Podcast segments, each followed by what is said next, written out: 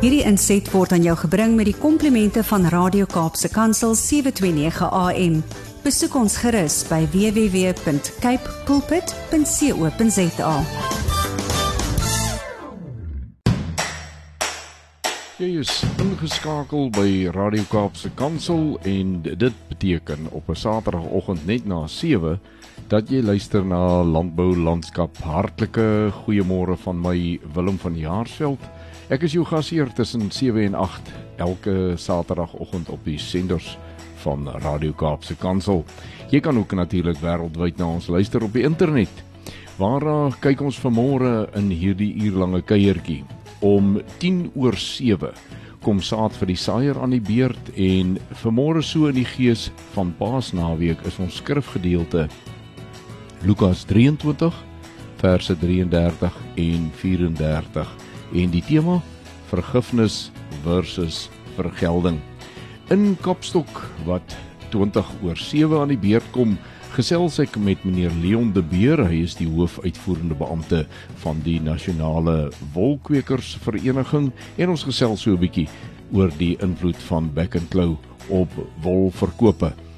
Huis en hart kom 7:30 of 7:30 aan die beurt en vanmôre praat ons met 'n landbouleier wat sopas aangestel is op die menslike hulpbronne ontwikkelingsraad. Ja, ek gesels met niemand anders as Christo van der Rede oor hierdie besonderse eer wat hom toegeval het nie. en hy gesels sommer 'n bietjie weier oor sy sienings en die bydrae wat hy graag wil maak op hierdie gebied.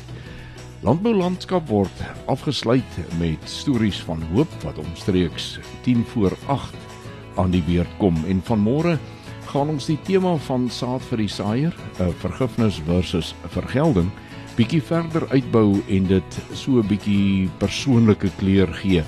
Ek uh, nooi jou om hier ingeskakel te bly en te hoor hoe ons hierdie program vandag vir jou saamgestel het en ek hoop ook dat daar in die laaste gedeelte in stories van hoop waar ek baie graag 'n uh, geleentheid gebruik om uh, 'n voorneme wat ek baie jare terug al gehad het en nog nooit die geleentheid gekry het om dit uit te voer nie, dan nou van môre uh op 'n besonderse manier 'n uh, 'n uh, manier van uitvoering te gee. Ons sê hartlik dank aan Cape Pots varsprodukte mark wat landbou landskap vir ons moontlik maak uh, hierdie uur elke saterdagoggend. Ek nooi jou ook om met ons dan te gesels op uh, ons WhatsApp en Telegram nommer of deur middel van die nommer 081 729 1657 of stuur 'n SMS na 37988 jy kan natuurlik ook met ons gesels of met my gesels by die e-posadres wilm by of @capepulpit.co www.rsg.za en watter medium jy ook al gebruik, begin asseblief jou boodskap met die woord landbou, dan weet ons dat dit spesifiek verwys na hierdie program en dan kom dit by die regte mense uit. Ons gesels net hierna verder, bly ingeskakel. Ek het nog nooit gedink dis baie vreemd om te sê jy luister na landbou landskap op Radio Kaapse Kansel wat uitsaai op 729 AM en SW nie. En uh so vind ek nou die laaste tyd as ek vir mense uh vra of ons nie 'n gesprek kan voer op my landbouprogram en hulle vra vir my by watter radiostasie en dan sê ek nie Kaapse Kansel en uh dan is dit amper asof daar so 'n oomblik van weifeling is nou hoe nou 'n uh, 'n uh, kansel program of 'n stasie, maar jy praat landbou.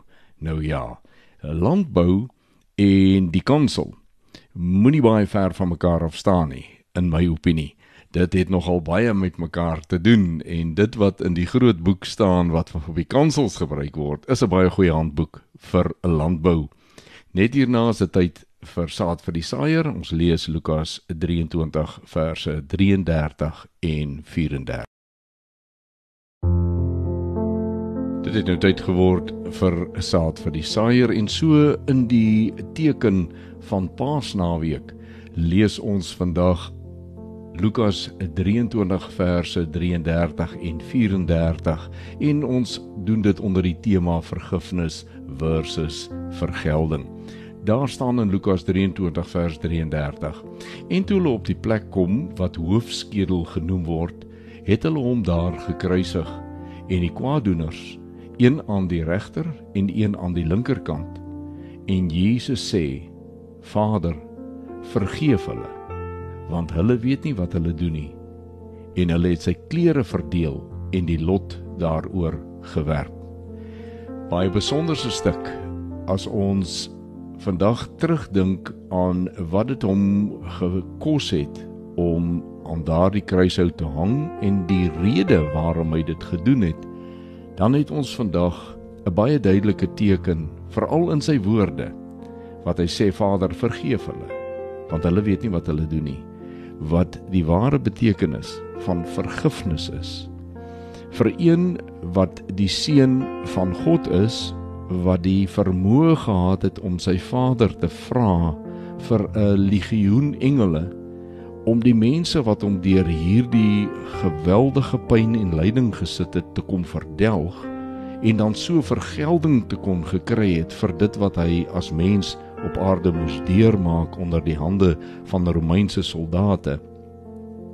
Kies Jesus die pad van vergifnis en tree hy eintlik in vir daardie mense wat vergelding werd is wat vergelding moes ontvang het. En hy sê Vader vergeef hulle want hulle weet nie wat hulle doen nie. Ons het ook daai keuse. Wil ons vergifnis leef of wil ons vergelding sien? Dis baie maklik in die menslike natuur om vergelding bo vergifnis te kies maar dit is nie die voorbeeld wat Christus vir ons gestel het nie. Kom ons bid saam. Vader, U weet ons is maar mens. U ken ons want U is ons maker. Ons het niks om vir U weg te steek nie. Ons kan op geen manier ons voordoen iets anders as wat ons is nie. Ons is van U afhanklik. Deur die kruisdood van Christus het ons die vermoë om te doen soos wat Christus gedoen het, soos wat U van ons verwag om te doen. Maar in ons mensheid moet ons vanmôre kom staan voor U. Bakkant vra: Vader, kom ons onvermoë asseblief tegemoet en gee ons die vermoë om te vergewe in plaas van vergeld. Ons bid dit in Jesus se naam. Amen.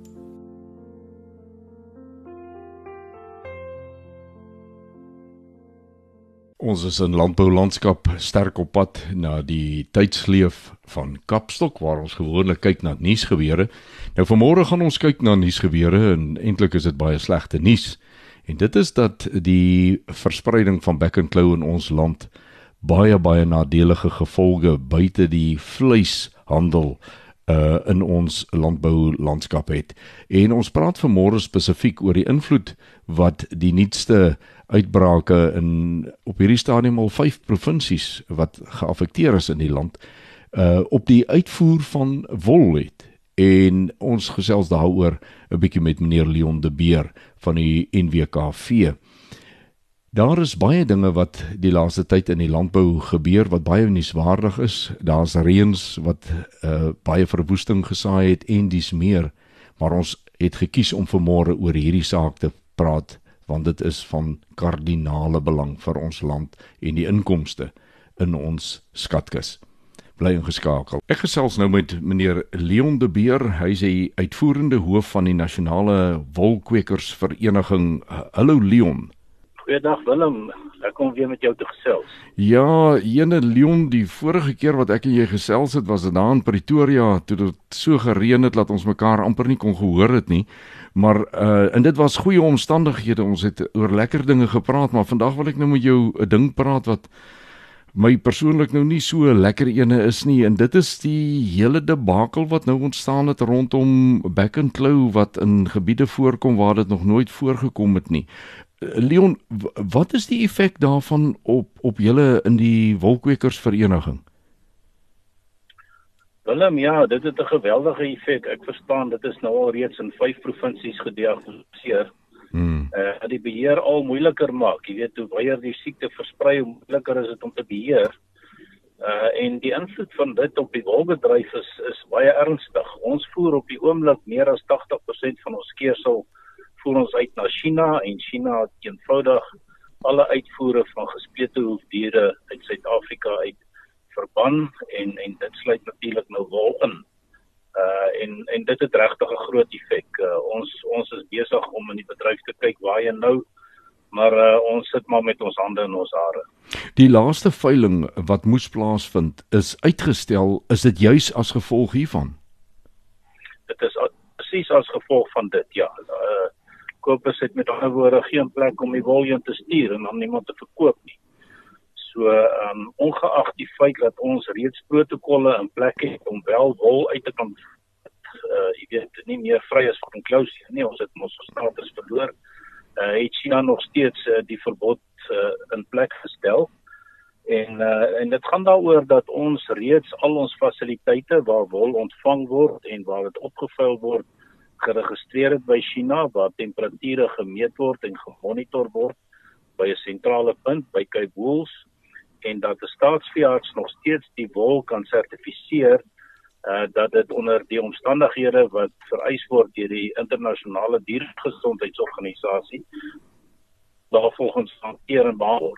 En dit is by verskillende temperature, hoe hoër die temperatuur uit die aard van die saak, hoe korter is die periode wat dit na skeer moet lê.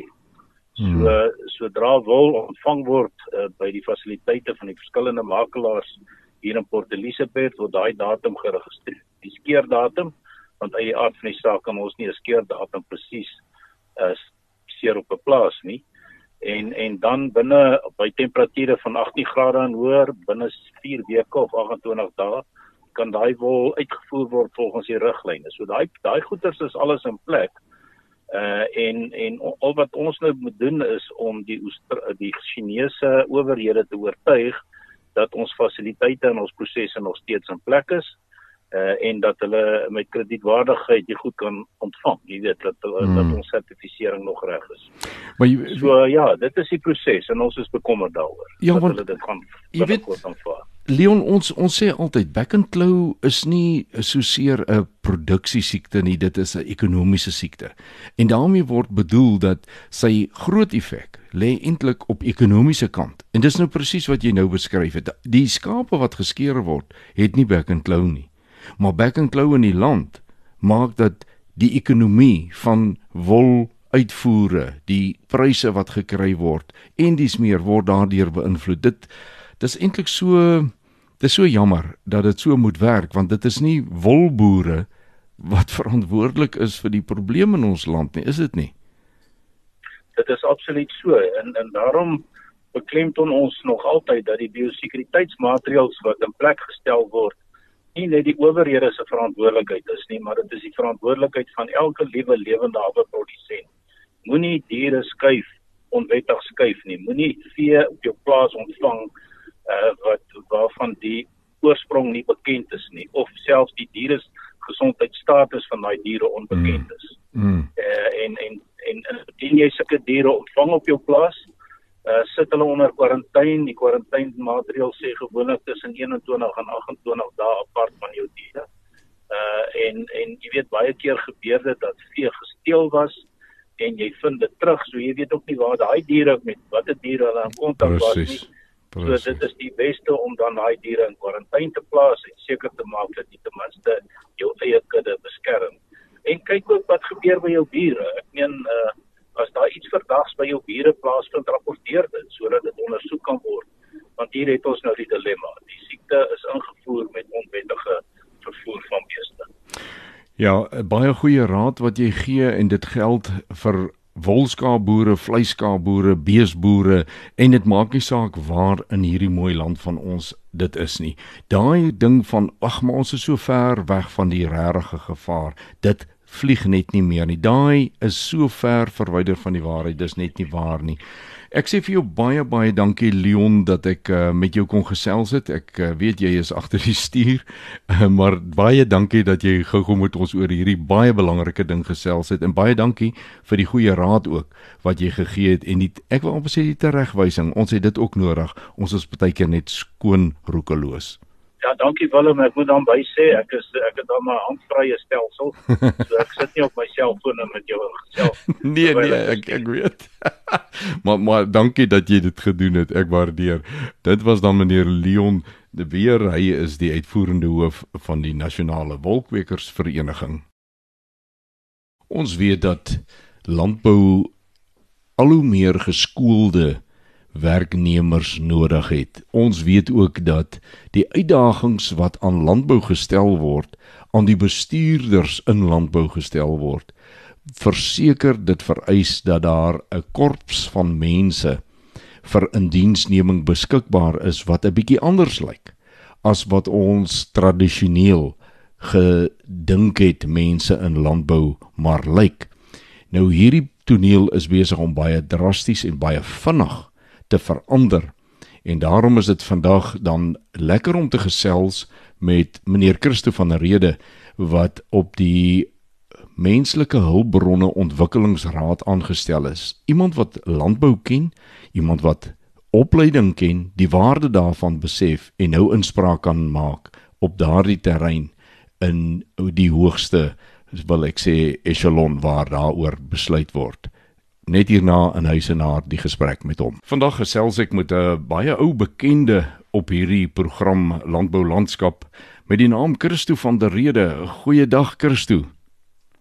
Goeiedag Willem en ook goeiedag aan alle luisteraars. Nou vandag is dit nou nie die Christo van der Rede hoof uh of uitvoerende direkteur van Agri Suid-Afrika nie. Hy is dit nog steeds. Maar vandag gesels ons met Christo in 'n heel ander hoedanigheid. Hy is baie onlangs aangewys op die menslike hulpbronne ontwikkelingsraad van Suid-Afrika. En Christo, ek wil vanmôre met jou oor hierdie rol gesels want dis dis dieselfde Christo as by die Agri SA kant, maar daar's sekere eienskappe in Christo van der Rede wat gemaak het dat hy geskik gevind is om hier aangewys te word. Die eerste vraag is: Hoe is hy aangewys? Is, dit 'n ministeriële aanwysing, aanstelling? Hoe hoe werk dit net? Willem, uh, die naam uh, is baie duidelik. Uh, dit gaan oor die ontwikkeling van ons land se menslike hulpbronne. Mm en hoe ontwikkel jy uh, mense? Jy ontwikkel hulle deur uh, onderwys. Uh ander woorde op uh, laerskoolvlak, hoërskoolvlak en dan uh het jy dan ook tersiêre onderrig. Uh en deur middel van daai verskillende fases van ontwikkeling uh bekom mense dan die nodige vaardighede, die nodige kennis en ook die nodige waardes uh om hulle dan uh te posisioneer om 'n volwaardige werk uh op te neem of selfs uh, hulle uh, eie besighede te begin uh en dan daardeur verskillende rolle in die samelewing te vertolk. Maar maar Christo, ek ekskuus, ek, ek gaan nou vir jou oor jou agtergrond, maar die feit dat jy hier dien, jy het nie aansoek gedoen daarvoor nie, nê? Nee. Dis nie nee. ek het jou genomineer nee. en toe kry jy nou toevallig die pos nie. Vertel ons net gou-gou hoe het daai ja, aanstelling gewerk? Die die, die adjunkminister uh, of die adjunkpresident van die land is in beheer van hierdie raad. Mm -hmm. En dan is daar heelwat kabinetslede wat saam met hom die hele raad bestuur, soos die minister van hoër onderwys, uh die minister van handel en nywerheid, as ook ander ministers wat uh, direk betrokke is by hierdie raad. Die raad uh, uh word aangewys deur die minister. Die minister se kantoor het my genader gevra wil ek nie ook op daardie raad dien nie. Mm. En daar's heelwat mense en verskillende sektore wat op die raad verteenwoordig is. Uh en die raad word op hierdie stadium gelei deur uh uh akademikus verbonde aan die Universiteit van Tegnologie in die Kaap. Uh en dan is ons rolle daar is dan baie spesifiek om te kyk hoe ons binne ons bepaalde sektore jy weet nuwe ja. denke kan losmaak rondom ja. uh die toekoms van werk. Maar maar Christo, jy het begin uh, om te praat van jou agtergrond. Nou nou ekskuus ek het jou onderbreek, maar ek wou net eers laat ons die perspektief reg het van hoekom 'n mens nou daar. Uh, dis nie 'n bloot toevalligheid nie. In jou geval of mense dit nou weet of nie, jy sit vandag in 'n baie hoë posisie van leierskap in landbou, maar jou herkoms is baie diep gesetel in onderwys. Ek ek ek as ek reg het selfs van jou ouers se kant af, jou pa of so, bring ons net 'n bietjie in daai prentjie in. Willem ek was baie bevoorreg. My pa was onderwyser en 'n baie goeie onderwyser. En iemand wat jy weet altyd gesê het ek is nie 'n handboekonderwyser nie, maar ek is 'n onderwyser wat die hele wêreld van kennis wil ontsluit. En dan het hy ander boeke en uit ons gedwing om radio te luister Dit is wat ons op die televisie het ons gedwing om boeke te lees. Mm. En as jy nou nie die volgende dag die vraag kon beantwoord uh oor watter nuwe president is verkies en watter land is nou weer in twee verdeel nie. Uh jy weet en jy kon nie die hoofstede van die wêreld uitwys op daai alskundige kaart nie. Nou ja. En dan het jy agtersteewe behoorlik gebrand. En dit het ons omvattende liefde en verstaan gegee en begrip gegee van hoe die wêreld werk, jy weet, hmm. op 'n politieke vlak, op ekonomiese vlak, wat ook al. En dan 'n verskriklike belangstelling in jy weet in uh wat gebeur in terme van uh wie uh, landbou weer op die maan en uh, watter ou uh jy weet dit uh die uh afstand uh, of die koue water na in die pole getrotseer en sovoorts. Uh so algemene kennis was vir hom van kritieke belang. -hmm. Maar dan het ek ook aan die ander kant, jy weet, 'n familie gehad wat baie sterk in besigheid was, hulle eie plase gehad. Hulle het uh, besighede gehad. My oupa was 'n baie sterk besigheidspersoon. Eie winkels en goed. So jy daar tussen daai twee wêreld van ekonomie en opvoedkunde jy groot geraak. Maar dan ook daarmee saam, jy weet ons kerk en die manier ons groot geword het, was baie sterk uh kultureel mm -hmm. Mm -hmm. uh, met ander woorde die musiek en alles wat daarmee gepaard gaan. Jy kon nie die skool verlaat as jy nie 'n trompet kon speel of 'n klavier kon speel nie. Jo, wonderlik. Uh, so jy weet van uit daai drie perspektiewe, die onderwys, die uh die ekonomie en ook die uh, kultuur. Jy weet dis goed wat ouma gevorm het. Maar jy het, jy het ook gekies om ook in daai wêreld in te gaan, hè? Jy het in onderwys ingegaan. Ja. Ja. Maar omdat ek uit daai wêreld uit gekom het, jy weet, het ek besluit maar waar ek stel ook belang in die ekonomie. Mm -hmm. En uh, ek het dit gaan studeer aan die besigheidskool by Universiteit uh, Stellenbosch. En toe ek uh, jy weet begin baie spesifiek begin fokus op uh, beleidsstudies. Mm -hmm. So ek het 'n meestersgraad in publieke administrasie, publieke leierskap aan die Universiteit Stellenbosch. Jy weet ek het mm -hmm. um, uh, opleiding in uh ook in in die uh ekonomiese bestuurswetenskappe aan die Universiteit van Stellenbosch. Natuurlik uh my onderwys en die goed aan die Universiteit van Weskaapland en ook aan die Onderwys College. So uh uh, uh, uh en ek dink van uit daai agtergrond het uh, het die minister dan gevoel maar wag hier is 'n persoon wat nie net in landbou uh, uh voetspore het nie maar wat uh, ook in uh die behoeftes van opleiding en die verstaan van die opleidingswêreld en meer nog 'n verstaan van hoe lyk die toekoms van werk uh baie sterk agtergrond het.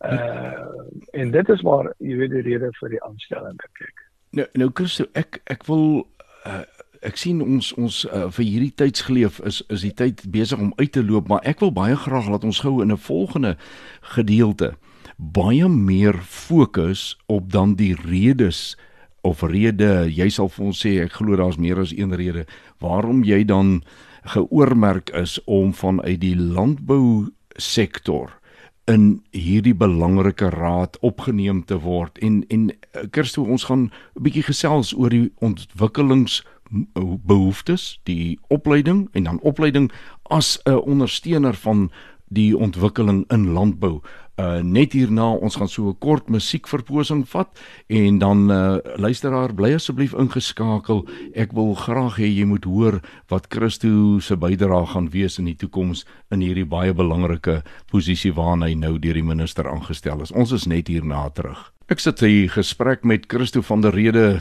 voort en uh, soos ek reeds gesê het, ons gesels nie vandag met Christo vanuit sy uh posisie as die uitvoerende direkteur van Agri Suid-Afrika nie, maar dan eerder as nuut aangestelde lid op die Menslike Hulpbronne Ontwikkelingsraad van Suid-Afrika.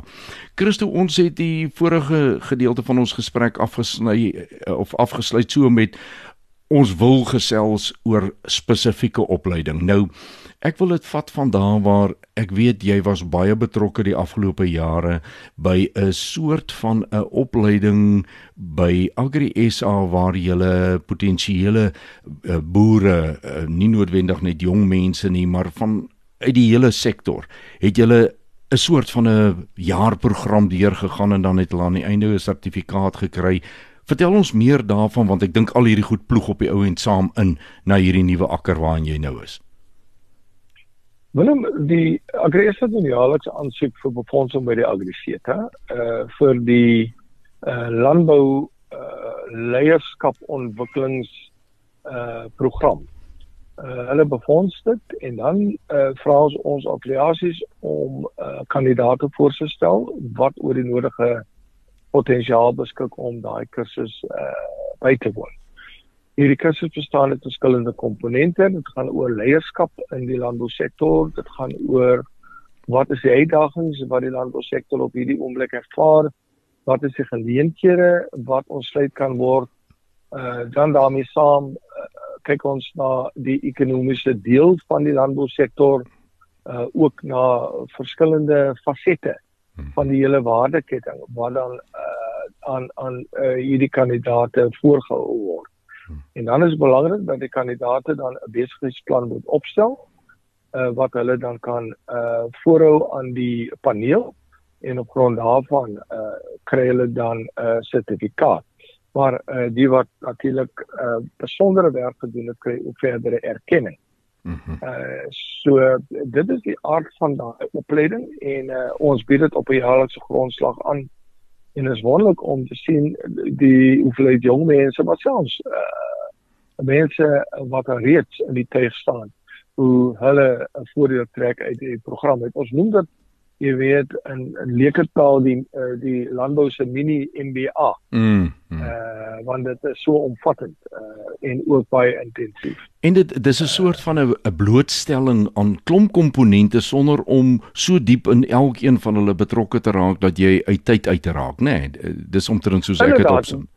Ja. Want wat ons uh, normaalweg kies is is jong mense wat reeds uh jy weet 'n uh, opleiding het in landbou, uh by ander woorde spesialis opleiding het sy in uh, dierekunde, grondkunde, plantkunde, uh, selfs landbouekonomie uh en hierdie kursus rond hulle dan af. Uh gee hulle die nodige insaag in hoe lyk die wêreld van landbou. Hmm. Uh, nie noodwendig die teorie van landbou nie pragtig dis 'n baie belangrike komponent nou jy is ook by die agriseta betrokke in in in watter hoedanigheid en tot watter mate gaan dit ook help met jou nuwe rol? Ek was voorreg om as uh die voorsitter van die raad aangestel te word deur minister Naledi Pandor en uh, op daardie stadium was die seker maar 'n groot moeilikheid en ons kon die situasie daai omdraai. Wonderlik. Uh en dan dien ek nou, jy weet, uh jy weet net op die raad want jy kry net 'n sekere tydperk om as voorsitter op te tree. Mm -hmm. Maar vir my gaan dit daaroor dat die agriseta ontvang uh opleidingsheffings of vaardigheidsheffings van die sektor. En 'n groot vraag, hoe benut ons dit? Mm -hmm. 'n wêreld van werk, veral wat landbou aanbetref, van radikaal verander. Die mhm. arbeider wat ons nou ken, uh gaan obsolet raak. Met ander woorde, daar gaan nie meer 'n tuiste op hom waar wees vir landbou nie.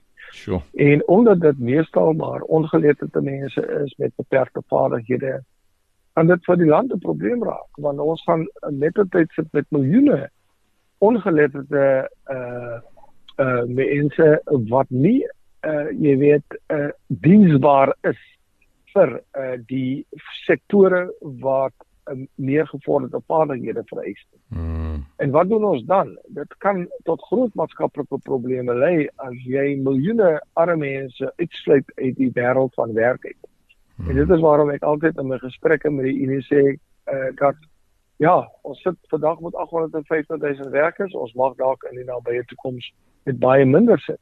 Hmm. Maar met mense met hoëgeskoolde vaardighede mense wat drones kan uh, jy weet kan bestuur, mense wat uh met uh allerlei tegnologie kan werk uh want die landbou sektor uh, outomatiseer dit mekaniseer en dit tegnologiseer. Absoluut. Absoluut. Uh, so jy moet uh 'n nuwe geslag landbouwerkers vestig en dit is waar die SETA so 'n belangrike rol speel. Mm. Uh en dan maar daarmee saam is wat doen jy met die oorblywende groep mense? Daai groep mense moet opgelê word om in ander rigtings uh jy weet 'n toekoms te vind. Ja, nou, uh, nou Christo, ek wil juis uh hierdie ding wat jy nou noem, ont, jy weet ons sit nou met mense wat hulle huidige vaardighede gaan nie tred hou met die uitdagings van die toekoms nie. Ons sit met mense wat nog nooit vaardighede gehad het nie. Ja. En as ek kyk na die die benaming menslike hulpbronne ontwikkeling, ja. dan begin dit mos eintlik al ek wil amper sê van waar jy leer praat, maar kom ons kyk dan nou maar na die formele opleiding, laerskool, hoërskool, jou tersiêre wat op verskillende vlakke uitval.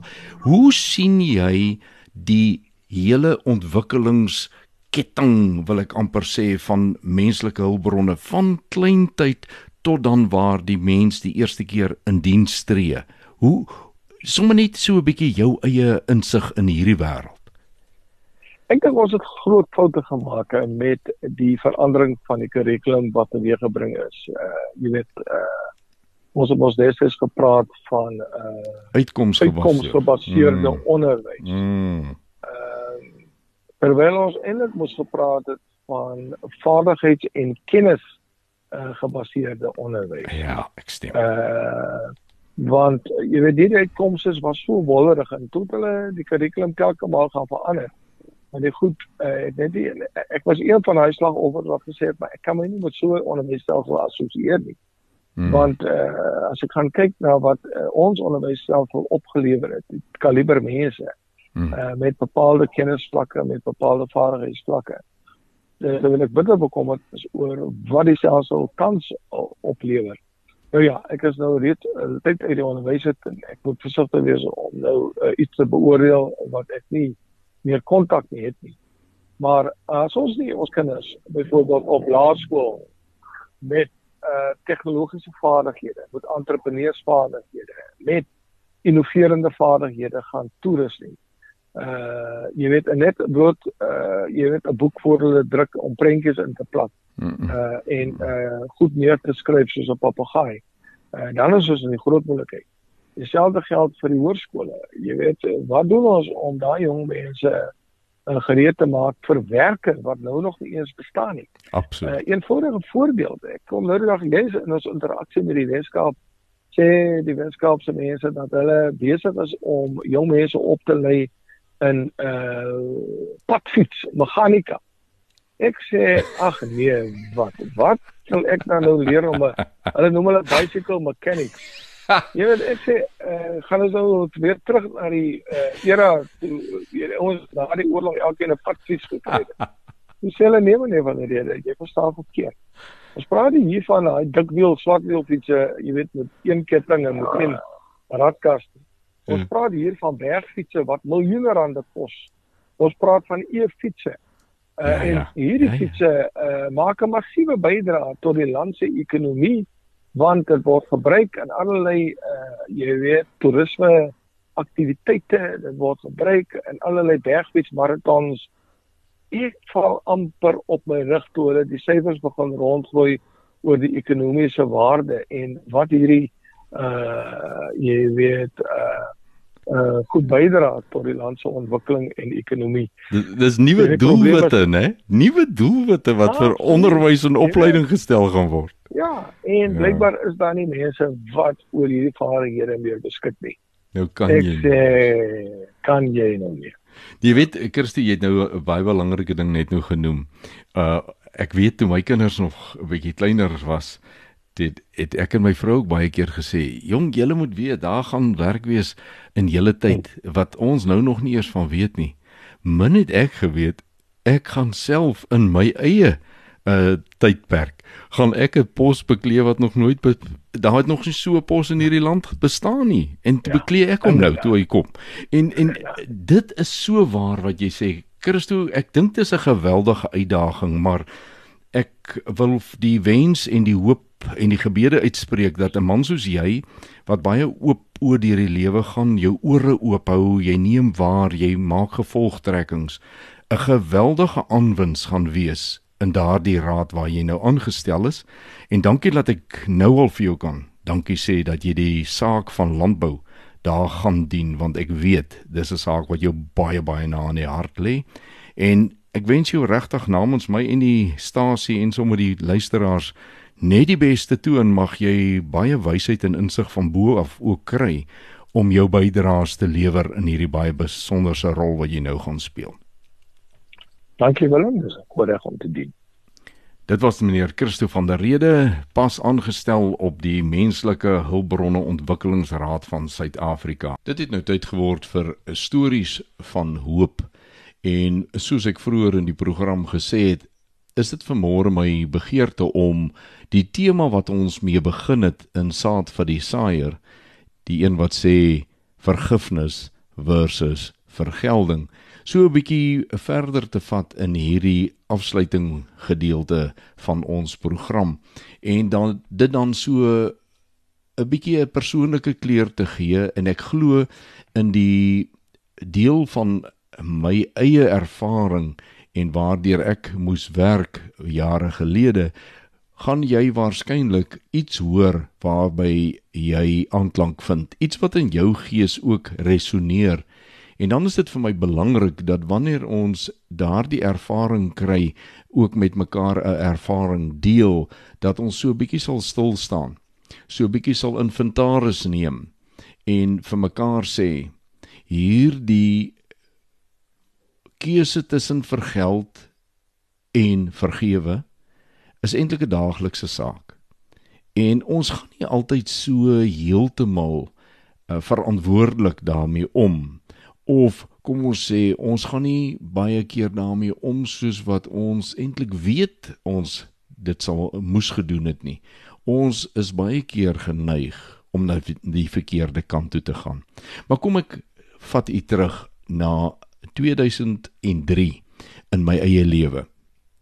Dit was hierdie spesifieke Saterdagoggend van die Paasnaweek wat ek in my slaghuis gestaan het en net so 5 oor 6 die oggend het die manne ingestap in die slaghuis en terwyl ek besig was om die donderdag voor goeie vrydag se gelde wat ingeneem is reg te kry vir die bankmense om dit te of eintlik dan die kontant transporteerders dit te kom optel om bank toe te vat het die 9 mm agter my gespan en is daar 'n gewapende roof uitgevoer op hierdie slaghuis van my. Die effek daarvan wil ek nie in detail nou oorgaan nie, maar wat ek vir u wel in kort kan sê die genade oor my was groot. Ek het in die proses 'n kopskoot opgedoen uit die loop van 'n 38 'n revolver op korter as 2 meter afstand. En hier praat ek vandag nog met u. En vir my was dit een van die grootste keerpunte in my lewe. En ek sê keerpunte baie mense sê daar kan net een keerpunt in jou lewe wees.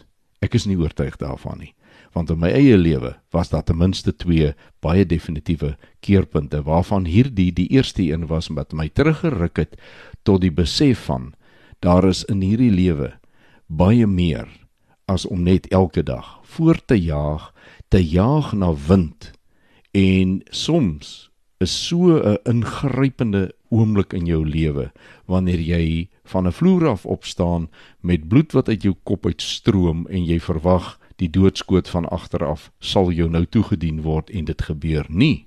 Dan is die grootste vraag in die hospitaalbed: Waarom leef ek? En skielik kom die besef by jou dat jy moet anders dink oor die lewe. Jy moet anders dink oor jou lewe. Jy moet anders dink oor hoe jy lewe. Om te weet dat jy beroof is, die geld wat gebank moes word, gesteel is en dat jy met 'n koel in jou kop want dit is die ander genade. Hy's nie deur en het nie verwoes nie. Die Vader hand het hom vasgehou dat daar minimum skade is. Dit is een van die grootste wonderwerke wat ek ooit sal beleef. Daardie ene dat daardie koel nie die skade gemaak het wat hy veronderstel is om te maak nie. Punt van die saak is, daarna het 'n ou teruggedink aan die verraad wat gepleeg is uit jou eie personeelgeleedere. Die man wat die die uh, stukkie boodskap deurgegee het, wees so laat op daai oggend daar. Daar sal geld wees. Die man wat die opdrag gegee het om te skiet, die man wat die sneller getrek het. En jy word skielik gekonfronteer met hierdie geweldige vraag in jou gemoed: Wat gaan ek nou doen? En het ek besef, ek het 'n keuse. Ek kan of vergewe of ek kan vergelding soek en die polisie jaag tot in elke hof om hierdie mense aan die man te bring. Ek het gekies om te sê die genade die liefde van God oor my was so groot. Sy beskerming die bloed van Jesus wat vir my weer 'n kans op lewe gegee het was genoeg dat ek moet vergewe. En ek wil vanmôre vir jou sê daar gebeur baie dinge in ons lewe wat ons voel maar daar behoort vergelding te wees my beroep vanmôre op jou en op myself is sal ons nie maar laat staan en Christus se voorbeeld volg. Here vergeef hulle want hulle weet nie wat hulle doen nie. Ek sê vir die Here baie dankie dat ek vanmôre hierdie stukkie van my lewe met jou kon gedeel het. Mag jy ook so getuienis hê vir die toekoms. So het ons dan ver oggend aan die einde gekom van hierdie Paasnaweek uitgawe van Landbou Landskap. Radio Kaapse Kansel nooi jou om volgende Saterdag tussen 7 en 8 weer by ons aan te sluit vir nog 'n Landbou Landskap kuiertjie en ja, ek uh, dink soos wat ons elke Saterdag iets anders op die tafel sit vir jou, gaan jy volgende Saterdag weer nie teleurgesteld wees nie. Bly asseblief by ons op 'n Saterdagmôre vir 'n landbou geselsie. Dit is vir my altyd 'n voorreg om met jou te gesels oor die landbou. Dis 'n wêreld wat my la baie na in die hart lê en jy mag jou vriende en familie nooi om saam met ons te kom kuier. Dit sal so lekker wees. Baie dankie ook aan Cape Pots, varsprodukte mark wat hierdie program elke Saterdag moontlik maak. Onthou om met ons te gesels op die nommers soos wat ek aan jou deurgegee het reeds En dan sê ek vir jou tot ons weer saam kuier volgende Saterdag om 7. Baie groetnis. Ek groet jou Willem van Jaarsveld. Mag Vader se guns op jou lewenspad wees elke oomblik wat jy leef. Wederom.